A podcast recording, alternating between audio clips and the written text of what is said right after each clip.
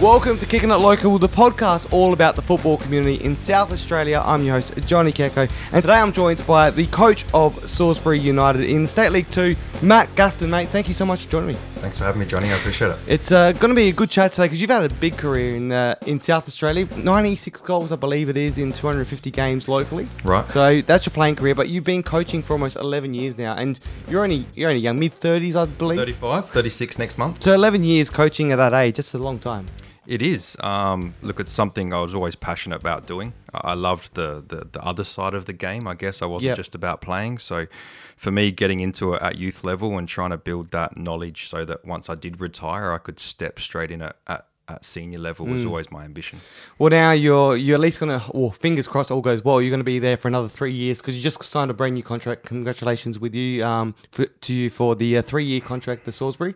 Yeah, look, uh, uh, fantastic. I think it was great that they gave me a two year to start with. It probably took that initial pressure off, and then to, to have chats with them and, and get the feedback that they're really happy with how I'm going, and Yep. to get that long extension, I suppose it's a commitment to me um, from them, which you know a lot of young coaches don't Yeah. necessarily get. So yeah, really appreciative of that. And uh, well, I'll talk about how you got there afterwards because you had to make a little bit of a sacrifice to take this job off. Um, it was a bit, little bit of a risk. Yep. Um, when you were at LA Uni, but before we get there, let's go into your playing career because you've been, you've uh, scored 96 goals uh, over 250 games locally, but you could have, after chatting to you, you could have done a lot more if you had stayed here in Adelaide. But because you did leave for a little period for, to take a completely different turn um, away from your football career, but it all kicked off for you, Playford. Yep. Um, so, what was um, the choice for going to Playford? To pl- Yeah, look, I, I mean, I was a junior at Elizabeth City, Yep. and then we transitioned to Playford.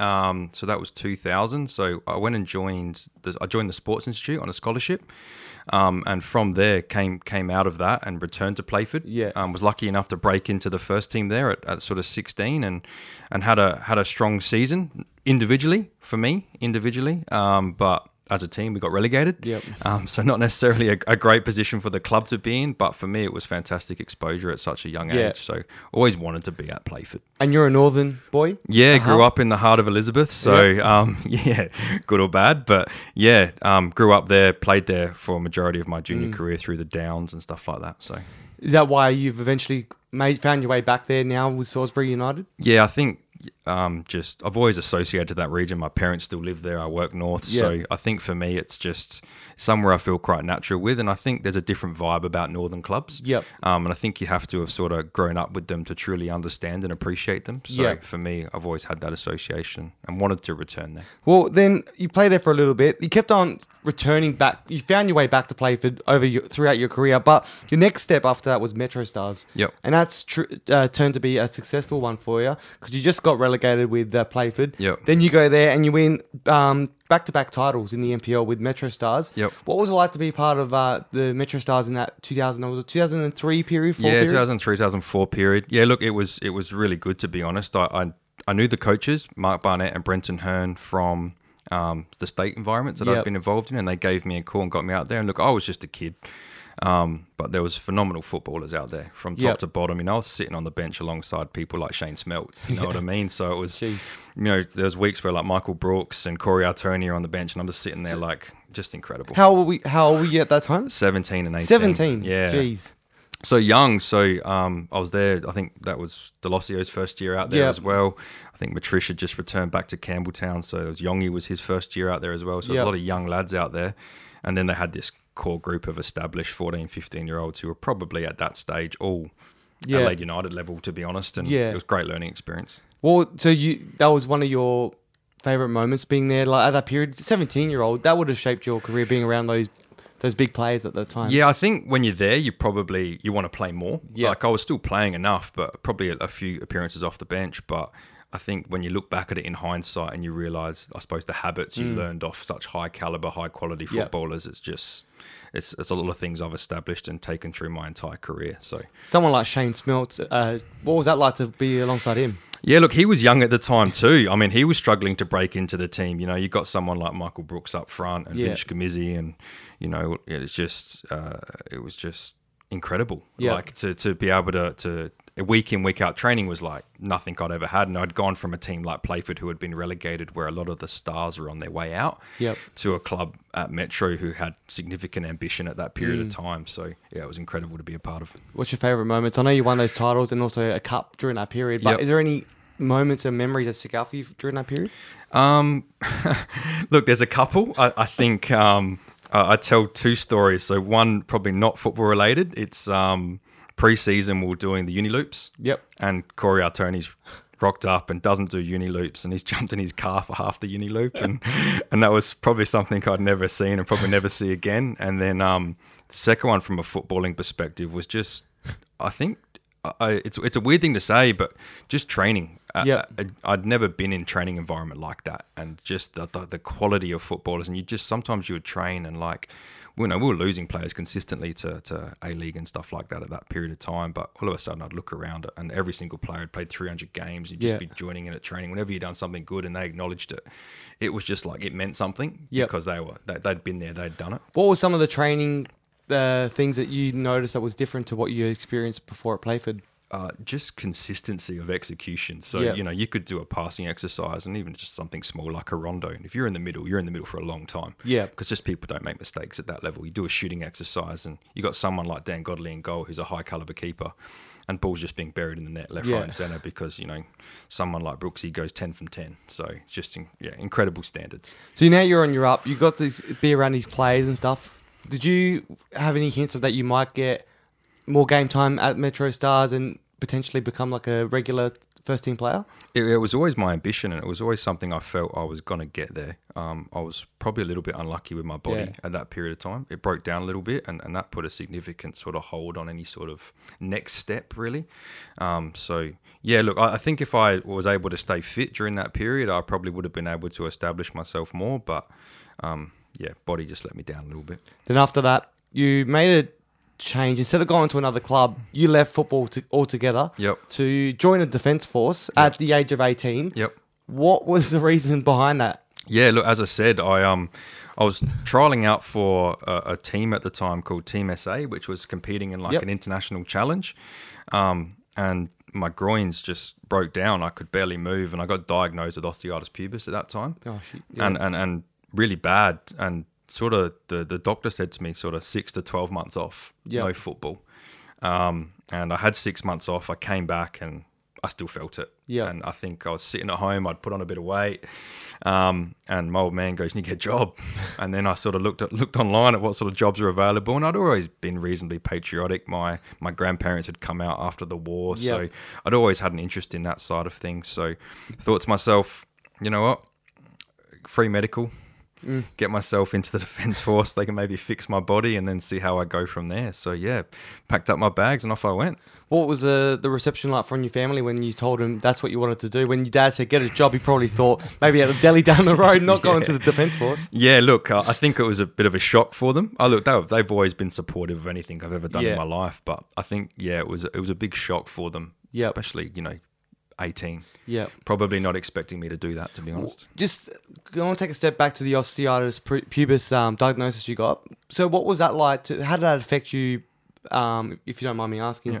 how, how did that affect you with the um, your your your your life as well? With especially you couldn't play football anymore, Yeah. but did it make a big change to the way you had to live as well? Yeah, look, and I, look, it happened at a time where that wasn't a common diagnosis. So Yeah. for probably a good three, four months, I was being diagnosed with groin strains, having two weeks off, coming Yep. back, breaking down again, and it got to a point where I couldn't get out of bed. Yep. like physically didn't have the strength through my core to get out of bed, so it affected normal day things like just um, walking. Yep. So for me, it was it, it significantly impacted, I suppose, physical, but then mental as well, because I Yeah. love the game and I've played football every day of my life from probably the age of four. So Yeah. there was all of a sudden there was this period where it was the first setback I'd have experienced from an injury perspective and not being able to play, and I was struggling to even go to games on Saturdays and watch because Yeah. I just wasn't enjoying it. So Yeah. yeah, I, it was a mental break in the end, I think, which which sort of I stepped away from the game for that reason because I was trying to hang on to the game without necessarily Yep. being involved in it. So for those that don't know, with osteitis pubis, is it something that lasts for a long time, or just you can get over it after 12 months or something, or is it there for a lifetime? Yeah, I think it's much more manageable now, but at the time, it's basically like I mean, the way I described it to people was like severe shin splints in your groin. Yeah. like it just it, and everything had swollen up. And I suppose training during those years was a lot more like road running in the Yep. off season, a lot more harder pitches and stuff like that. So it was probably a common thing, but. Yeah, it just it completely ruins my groin, and then because I had it so bad, I lost a lot of core strength. Yep. And so I think if you re-establish yourself with core strength, you're okay. Probably something I never done to the Yep. maximum. So I experienced it for the rest of my rest of my career.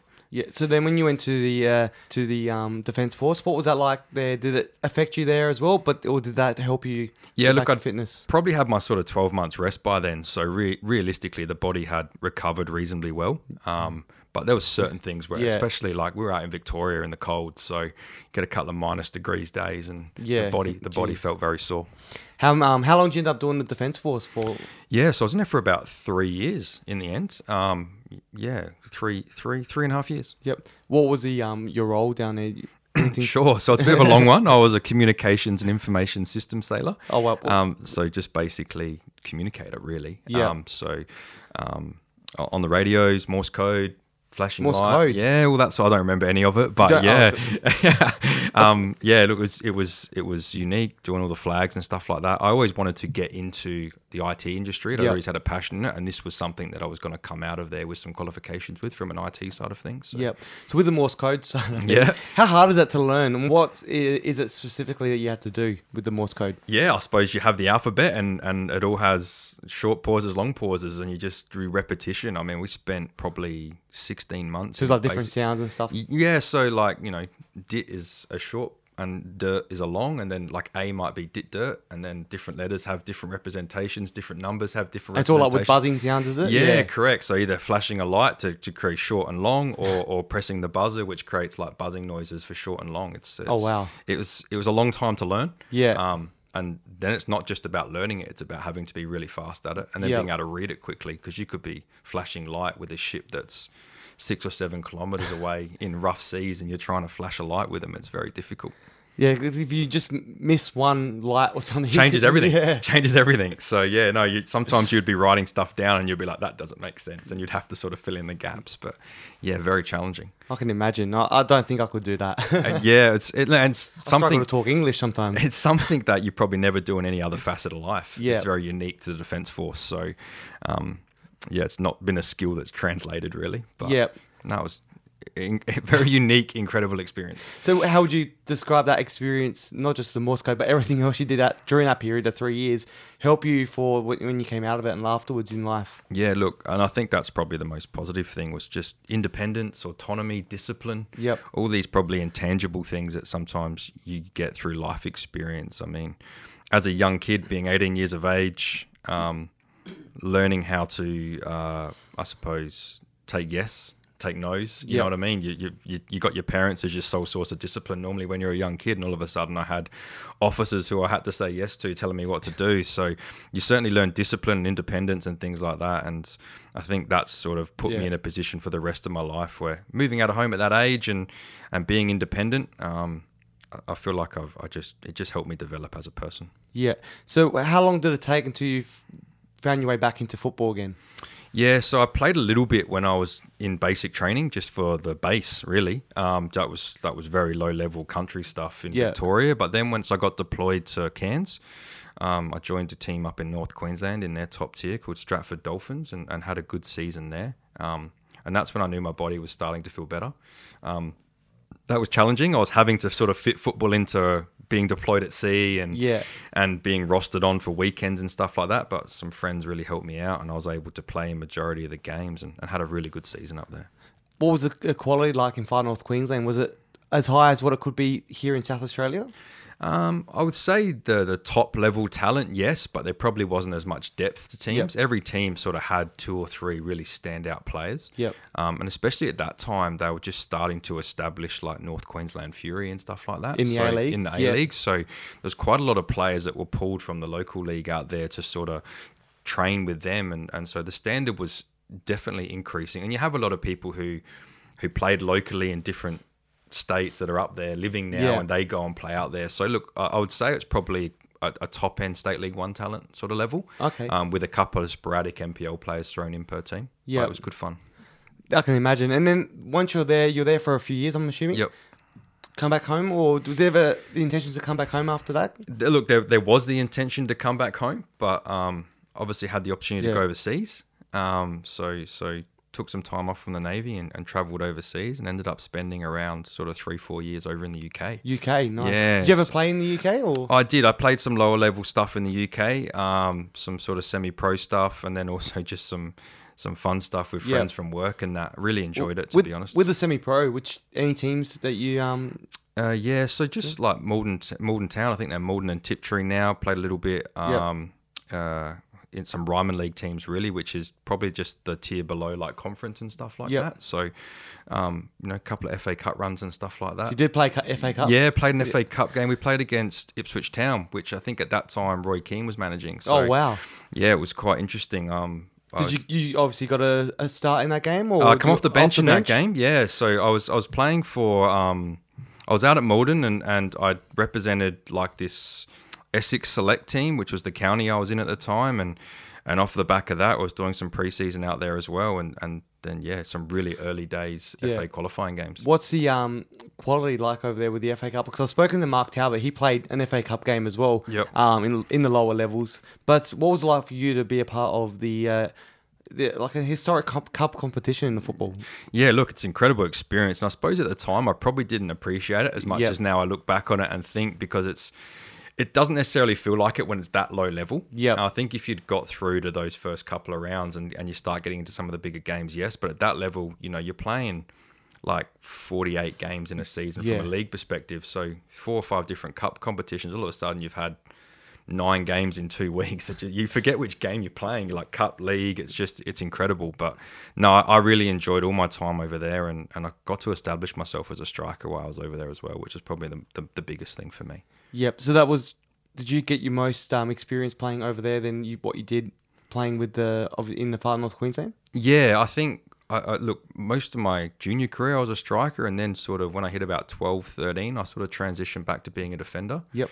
Um, and at Playford and Metro, I was primarily a, a defender.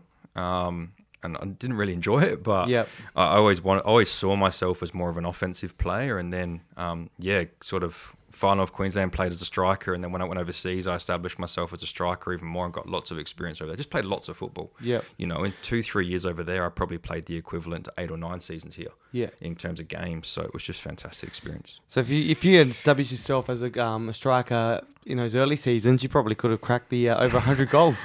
Look, I think. I think um, I think 100 goals was probably something I was you know, a little bit disappointed not to reach, and I spent probably the last five or six years of my career playing as a holding midfielder as well. Yeah. So you know, for me in in Australia or in South Australia, I probably only spent three seasons playing as a striker. Jeez. Um, and sort of scored about 50, 60 goals during that period. So it was disappointing to probably not to have played them more. Well, you can probably do a, um, a, a Jonathan Negus and get yourself back on as a player coach. Yeah, yeah, no, yeah. I, You're only I see- 35. I see Nico doing that, and I just think to myself, oh, I'd pull up so sore on Sundays. But um, so then you found your way back to Australia again to live. Yep. Um, and that's uh, where you found yourself back at Playford City again. yep.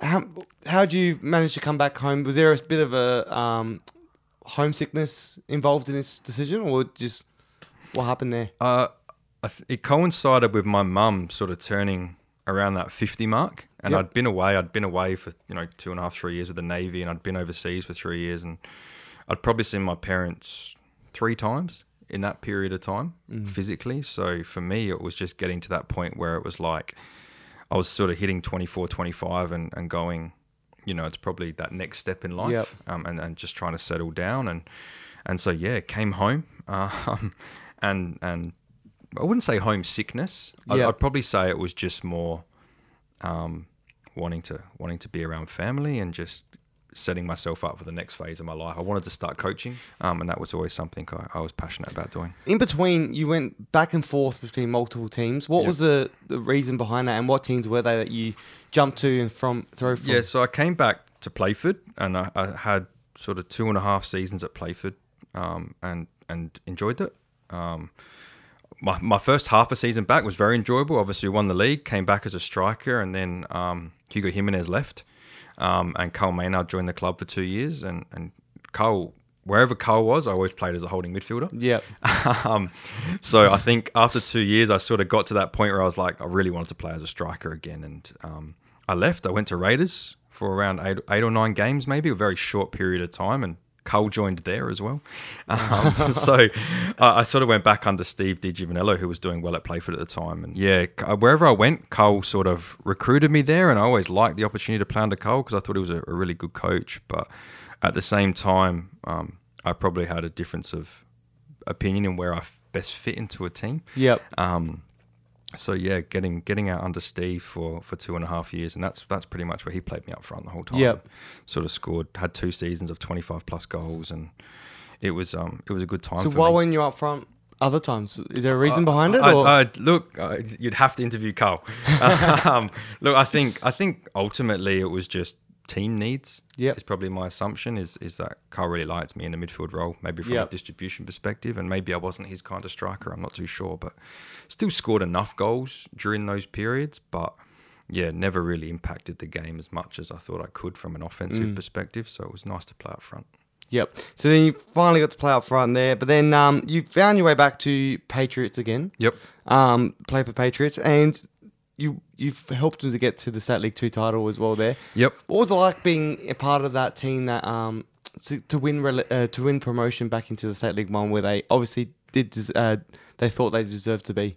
Yeah, look, it was it was. I, I mean, I came back into a team that was doing reasonably well. Yep. Um, look, I, I felt I came back into a strong team, and I was sort of just I was more of a contributor.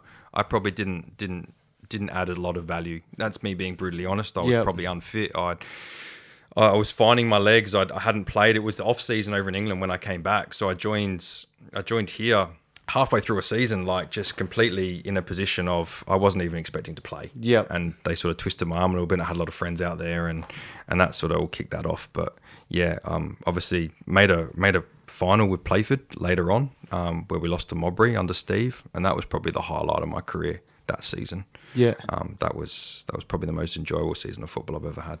You're at Playford for most of your early career and most of your um your senior career as well.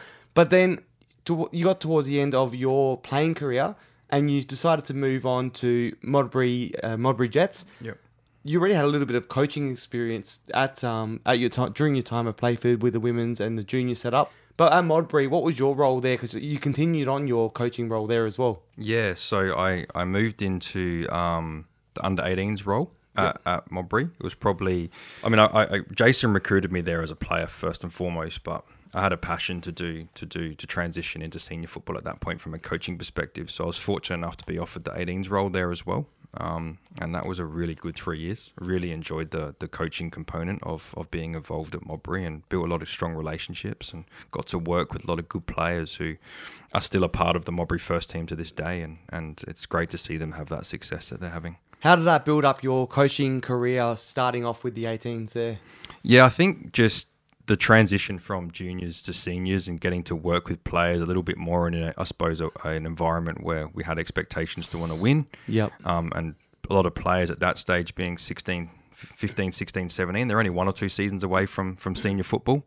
So you're trying to prepare them as much as possible for, for playing at that next level. And I think what quite ha- often happens at that age as well is kid jump reserves a little bit. Those really top end talents, they go from 18s to to first team. So trying to prepare them as much as possible for that step, very beneficial and educational for me. And at the time, where were Modbury in the um in the leagues? They were State League One back that period. Two? Yeah, so State League One during that period, they'd they'd just been relegated from the NPL. Yep. Um, so yeah, they'd, they'd obviously gone up and then come back down. Um, so that was their first season ba- back down. So um, yeah, went out there from for State League One and good good level to coach at as well. And that was about six, seven years ago now. Um, so what? Now we're looking at them. They're a strong team here in 2022. Yep. They just uh, they got into the final cup final, um, and now they're just won premiership, uh, the premiers, and promotion back into the NPL. What was it like with being with them in the year that they had been relegated from the NPL? Because obviously the uh, motivation would have been down a little bit, a little bit disappointed from that. What was it like coming in fresh and seeing that environment. Yeah, look, I mean, the club was going through a lot of changes as a whole. The the artificial had just been approved. Yep. You know, so there was upgrades happening from a club perspective, and uh, look, I think financially the club had always been in a really good place, um, but it was going through a transitional period, and um, yeah, it- certainly from there's there's- there was probably some more older players phasing out as younger players were phasing in, um, and you know you'd you'd lost the likes of players like Tim Henderson and. Salonia and all that sort of stuff. So yeah, look from a from a club perspective, it was a great club to be involved with, really nice people, and and it's fantastic to see them having the success they're having now. Um, but yeah, it was an interesting period from a transitional period because I think once they got that artificial and got Smith Partners on board from a naming rights perspective, that's when they really kicked off. Yep. Now they're now look at it, one um, an unstoppable team. They've got some great players that they've recruited back, and the club itself seems very strong as well. At Modbury. Yeah, look, I mean, the, adding the two McKay brothers, Yeah. fantastic additions. But you know, I think probably what's been the strongest thing is is the fact that they've had consistency over the last sort of three, four years now as well.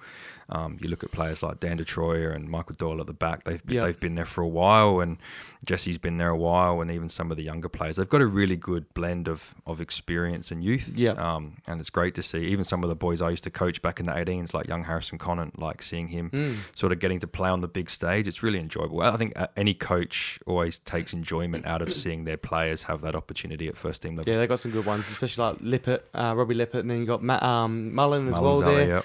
Um, and then also Cooper Wegner, seven second goal, can't go past Yeah, that. that's it. It's fantastic. But it's good for them, and it's a northern club as well. So obviously, it's in your veins to be a part of that northern club. But then you made your way back into the uh, to the hills. Yes. Um, where you went joined Sturt Lions. You're the um, State League One reserves uh, coach at that time. Only a year there. Yep. What was it like? Was it just purely coaching, or any playing in the background as well? no, look, I'd I'd moved south, um, and I'd had a baby. Yep. Um, and I was probably not in a position to to play and coach. Yep. And I, I made the decision just to coach. Um, and yeah, so took on the reserve role at Sturt. Um, still had the itch. I was still young. I think I was 32 at the time. But yeah, purely a coaching role. And, and look, really enjoyed it. It was a good opportunity to, to get out there. Sturt were, um, at that club, uh, at that time, sorry, a club that had really been building. Um, and, and I really enjoyed the what Sturt was about. And look, no home base at that point. You know, we're playing out of the out of the shores, but um, look from a club perspective and from a people perspective, a fantastic club to be involved in. Yeah, and for those that don't know, obviously they were rebuilding Carina Reserve, Yep. which has just opened up now, brand new facilities, and probably one. I don't know if you've been out there yet, but I've heard the pitch is one of the best in South Australia now. Yeah, look, I've, I've only watched. I've, I've been out there a couple of times to catch up on some games and um, catch up with some people, and it look it looks fantastic. Yeah. it's such a picturesque backdrop, and It is. Yeah, it's a beautiful place, and it's it's been well built. It's a proper Yep. footballing facility. And the view there, I hate winter, but the view in winter sometimes in the Adelaide Hills is um, beautiful. Um, because we were sitting in the club rooms afterwards after a game. Um, I was commentating. We're there watching, and then the sun comes down behind the trees. The trees are all black. The sky is red. It was beautiful. Yeah, no, it's, it's like, and we used to obviously daylight savings when you would train there. You'd, Yeah. you know, and all of a sudden it hits sort of that eight eight o'clock at night, and everything's sunsetting, and like you look Yeah. at your right, and you see the whole city and, and all of Adelaide and stuff like that. It's a fantastic experience. It is beautiful. But then uh, you made yourself central afterwards. You went back to Adelaide Uni that at that period. Um, you joined Raf um, Frazina, who obviously I've interviewed on here um, in the past, um, and he spoke about that period because that's his second year full time coaching. He brought a lot of people in to try and bring some change to the club. You're one of those. Also, Mark Talbot was one of those who I've spoken to as well about this. What was it like for you to come into this club that was in a massive rebuilding stage from an amateur mentality kind of team set up to try and go into more of that professional, semi-professional feel. What was it like for you to come into that? Did it fit in nicely? Yeah, look for me. I mean, I had a personal relationship with Raf, um, and I'd I'd probably expressed to him my desire to get involved with the first team. Um, and and he had Macron at that stage as well, still, Yep. and it was really kicking off. So I think it worked well for both of us in a sense that I was able to come and help him Yep. and give him probably somebody that he trusted. Um, and look, the playing group at that stage, he was happy from the previous year. I think a lot had happened at the end of the last season, and he was able to sort of establish the players he Yeah. wanted to keep, and were able to make some really strong additions. Um, and it was it was a really enjoyable time to be involved with the club, and obviously making finals with them as well was Mm. was was an exceptional achievement for him, and he won Coach of the Year that w- that year as well. So, now look, it was for me, it was a great experience to be involved in a first team. Um, and and just gave me that sort of foot in the door to Yep. to what it was like and Yeah. When you also um, so that was your first experience in first team. You're assistant coach, but then during that season, you got your first opportunity, which was a massive call to make to join Salisbury United as the uh, your first ever senior coaching role, head coaching role. How did that opportunity come to you, and what was it like when you finally got offered that role? Yeah, look, it was about six rounds to go in um, uh, the season, and I, I got a phone call um, from a representative of Salisbury, um, and they just sort of asked if I'd be interested in having an interview. Um, and yeah, I was fortunate enough to have an interview, and then sort of got offered the got offered the gig the next week. Um, there was five rounds to go. Um, and you know, I'd, I'd probably at that stage had a desire to want to see the season out with uni. You invest so much, and we were on a tipping edge at that point where finals was a possibility. Um, but Salisbury were really keen to get me on board as well, and just to have an assessment of the squad and where they're at. So, very fortunate that that Raf and Uni were able to let me go. Um, I was probably very lucky at that point that a lot of our games weren't conflicting either, so I was able Yep. to still get to Uni games and, and support the boys. So So there was no match up between Uni and uh, there was. United. There, was, was. one. Yeah, my, my, my third game, I think it was. I think it was my third or second game. We had we had uni, um, and it was a very surreal experience because I, I was probably of the preference that I didn't really want to coach it. Yep. Because obviously, you know, you, you work with the group so closely, you have you have an understanding of what they're about, and I'd I'd really provided minimal information to the group. But my first game, we had started really strong and had a win over Gawler. Um, and I think, yeah, we, we, we sort of played Uni and we had a really strong win in that game. And I felt horrible because at that stage, Uni, like we were down the bottom and Uni Yeah. were pushing for finals. And it's probably a result they expected to get. And oh, I felt so bad afterwards. But yeah, no, it was um, it was interesting. Very mixed Did you emotions. so you obviously did you use any of the uh, insights you had to uni against them or not? No, I No, didn't. didn't? Like I, I- I knew at that stage Uni had shifted to three at the back, and and I, I just I didn't I didn't even put anything on the board before the game. I was just like I. I, yeah, it was just more like I was more in an assessment period where so I, if, if I'm being honest, I probably wanted Uni to win the game because I wanted them to, to obviously go on and make finals. But yeah, they made a couple of mistakes and we punished them with goals. And then once the boys start getting Yeah. involved in the game, it kicked on. But yeah, it was a very surreal experience. Did the club know or uh, did they ever get brought up about what your um, the way you're going to react in that game? Because obviously Yeah. you, you had a close attachment to uni. Did that get brought up? Yeah, look, I'd spoke to him during the week um, and sort of said like, you know, my preference was probably to, to, to not really engage in that game. It's probably a discussion I'd had with Raf as well, um, because I didn't want to. Yeah, so but I think them from a club, and I didn't have an assistant at that time. Obviously, I was brand new and I didn't bring an assistant in, so there was really no one who could step in for me. So Yeah. I spent most of the game just sitting on the bench, not saying anything because I was just watching and writing, but didn't really want to coach or fix anything. And I was just like, oh no, we're winning here. I don't know what to do. it was a unique experience. What was Raf like? Did he? He obviously would understand, but what yeah, I think it was a bit salty though. I think because I, I was expecting to win, and and, and like I was I was probably I, I it was I didn't celebrate. I, I definitely didn't celebrate, but yeah, it was it was a weird one because I think both of us probably expected that Uni were going to win that game, and it was just they had an off day and we had a good day, and. I happened to be in the other coaching box, so it was it was it was a weird one. Now, that's um. So now you you were there for that was a 2020 season. Yep. 2021, you had an um another okay season there, and now you've got your contract extension. Now you you signed a two year contract. At the end of it, in 20, I think it's this 20 this year 2022, you signed your three year contract until 2025. What's it mean to you to be a part of this team and actually have that support from a club to give you an extra three years extension? Yeah, look, I mean, when when I took over the club, they'd won like ten games of football in three seasons. So it, it came into a club probably at, at a really low end, um, no expectation, um, just very much wanting to sort of re-establish everything. And I think we've done that over the last couple of seasons. We've we've rebuilt, I suppose, the quality on the football pitch, but really put in place some of the stuff off the pitch as well. And obviously, we're back at Burton now, which Yep. is a big big thing for the club.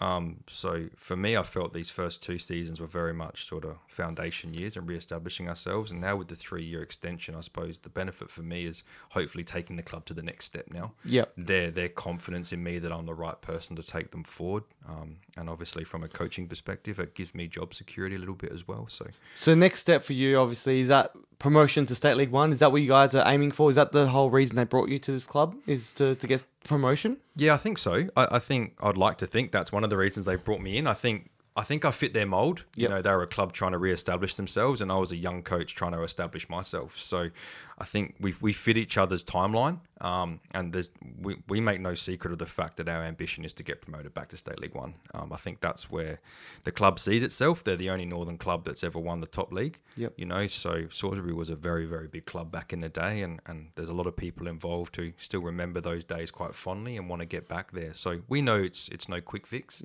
um, and we know it's one step at a time. But we would like to think over the next couple of seasons we're putting ourselves in a position to get back to that level. Well, this is your third season at the club. Um, you were very close to getting uh, into a position of promotion, um, where it was a very likely chance in top two. Um, so you kind of put that focus on that for a, another important game, which is uh, I'm going to highlight for you because I know you don't want to talk about it, but I need to talk about it.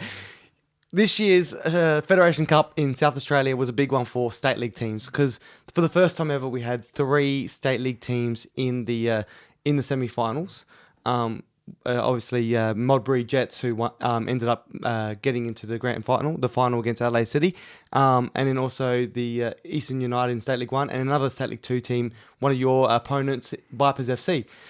But if you go one step back to that was the quarterfinals. There was only two NPL teams in that whole thing: Campbelltown and Adelaide City.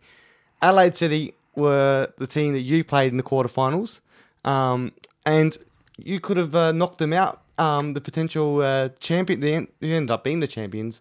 Um, so you can kind of use that against it. Say, oh, they were champions. We got knocked out by the champions, but you got knocked out by them.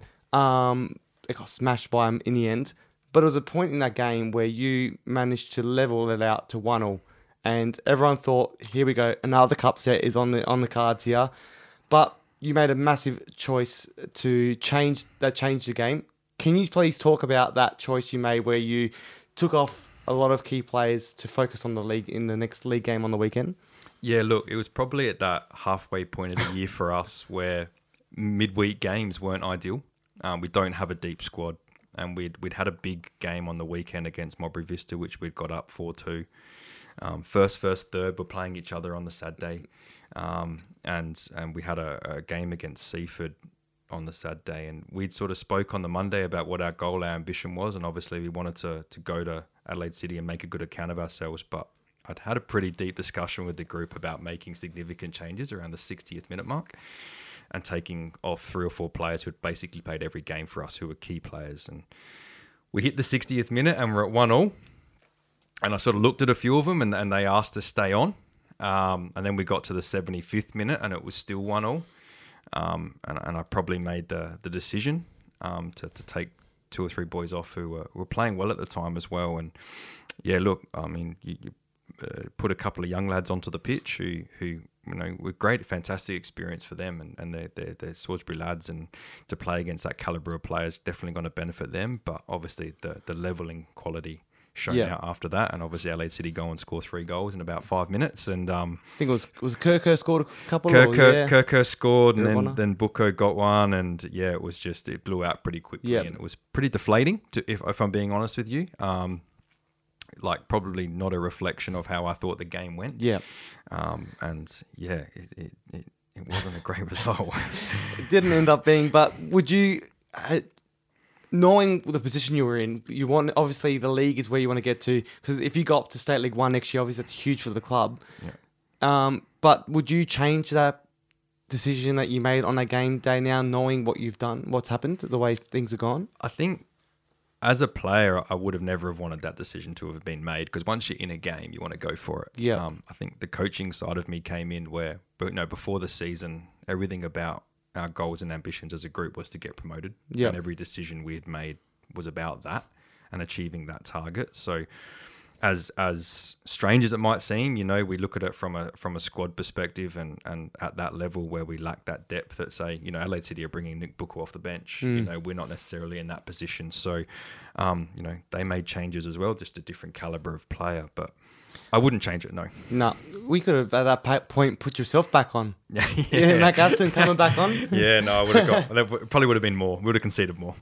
But now looking back, that would have been a huge um, thing. Would have been four from four state league teams, the first time ever having two non-state uh, NPL teams in the Australia Cup. But Yeah. doesn't matter because LA City went on to win that. So I think it was inevitable. It was uh, you were very lucky to get that equaliser in that game. But what was that experience like for the boys to play against Adelaide City, a team that's probably one of the uh, the benchmarks in the NPL at the moment?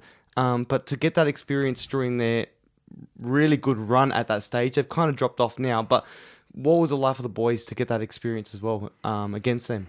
Yeah, look, we prepared well for them. I thought um, it was probably the first time we were going to play against a team who we felt would dominate the ball. Yep. Um, so we, we set up to sort of, I suppose, counter them, and and we went in having the goal to be in the game at half time. I think whenever you're a lower level team and you're playing a high level team, you want to make sure you don't get blown out early, and and we got in at half time one 0 down, um, and probably conceded from a corner, which is the one area I didn't think we would concede from. Um, but we came out after half time and, and really stabilised the game. And they still had the ball, but they weren't as threatening. They were still threatening in the first half, but they weren't as threatening in the second half. And then when we got the goal, it was a very even game there for a good five, ten minutes. And yeah, we, we, I think if we had grabbed a second during that period, it would have made things very interesting. I don't think those changes would have happened then. But um, yeah, no, once we once it stayed at one all and we got to that 75th minute, I felt it was was was okay to make the changes, but 15 minutes, so do you reckon that could have been all right for the boys to play that extra 15 or? Oh, look, I do. Yeah, I, I do. Um, I think, I suppose there was concern as well. You know, two of our previous cup games had gone to extra time as well. So we're getting to that point where, um, you know, some boys had played some significant minutes in in the season. Um, you know, we didn't don't necessarily have a lot of depth, so there's not a lot of player rotation that happens at our level. So some boys have sort of they're you know they're 12 games deep, 15 games deep with the mm. cup games on top, and and there were some sore bodies, and we'd already started noticing in the two or three weeks prior, some players were starting to manage themselves through training, and I thought, oh, if this this does roll into the 90th minute, and all of a sudden it gets to that that Yep. hundred plus mark, then it could be a challenge, and look, it is what it is, but. Yeah, wasn't was I was I probably wasn't the most popular person at the club there for a little while. I can I can imagine. Was it a hard hard to go back to the club and face them afterwards, or they understand, or did it take a while? Oh look, we we'd we'd made it really clear it's what we were going to do, and there was an agreement from the group that it's what Yeah. we were going to do going into the game. But I think they made that agreement probably not realizing that they might be in the game at that point. So once they're in the game at that point, there's probably that that agreement isn't there Mm. anymore. But um, yeah, look, it was pretty somber on Thursday. I think it was just more disappointment. But Yeah. you know, Just being so close, but it doesn't matter now. You you made that decision now. I remember Twitter. I, I remember looking at the Twitter comments and people saying, "Why would you do that?" And I remember you charming in and giving Yeah. your uh, opinion, saying, "Well, we'll see if it counts on the uh, end of the season, but um, if that was the right decision." But you're le- you're getting towards finals now, which is good. But um, talking about you, your heart was always in um, in the north. You're playing. You're coaching now. You played in the north. You're coaching now in the north, but you live in Happy Valley. So it's like a, over a 55 minute drive from your house to the um, to your training and uh, where you play as well. What is it like to to, to, do that that travel all the time? Yeah, look, it's a challenge. I think you speak to any sort of senior coaches at this level, and there's not a lot of jobs going. So, Yeah. you know, you, you, once the opportunity came about, travel was never going to be something that stopped me from doing something. So, look, I'm really lucky, very supported at home, um, and you know, I, I have the opportunity to do it without too much fuss. Um, so for me, you know, sometimes it's nice. I got two young boys, um, so sometimes having a drive for an hour by myself and getting to have some alone time isn't the worst thing in the world. Um, but look, it's challenging. You know, weeknights I get home at 10, 10.30 at night. So, um, you know, eating dinner at, at 10.30 by myself in a dark house. But yeah, look, it's it's something I would I would do every day of the week. I love football so much. And, and Salisbury's a fantastic club. I'd travel further if I had to. Yep. So what's it like being with Salisbury? What's their um it like being at that club? Um, because obviously they're a State League Two team now, but they're used to be a very strong team. Obviously, got a strong community. What's it like being there as well?